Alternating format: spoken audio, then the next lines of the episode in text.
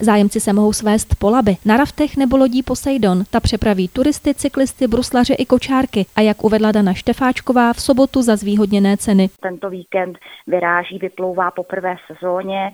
Sobotu za zvýhodněné vstupné 1 plus 1 vyráží v 9.30 přístaviště pod zámkem v Děčíně pluje směrem do Hřenska, kde návštěvníci mohou vystoupit a bude na ně čekat hned na nábřeží turistický autobus, který je může dovízt právě hned na otevření naučné stezky Třichovickými skalami. Také raft si lze půjčit za polovic. Stejně tak nabízejí zvýhodněné vstupné vybrané památky. Například na zámek Děčín nebo zámek Šluknov nebo do Lorety Rumburg. To platí třeba také pro zoologickou zahradu v Děčíně nebo pro všechny rozhledny v Českém Švýcarsku, včetně Pravčické brány. A zdatní turisté s dětmi od 12 let se mohou vydat na výlet tramvají do skal Saského Švýcarska. S průvodcem se můžete podívat do skalních měst a vlastně zajet si do skal tramvají. Je to výlet, který se jmenuje Tramvají do skal tradičně již třetím rokem nabízíme turistům, je to velmi oblíbený výlet a tentokrát je i právě za slevy 1 plus 1, to znamená jeden platí a jeden intentar-me.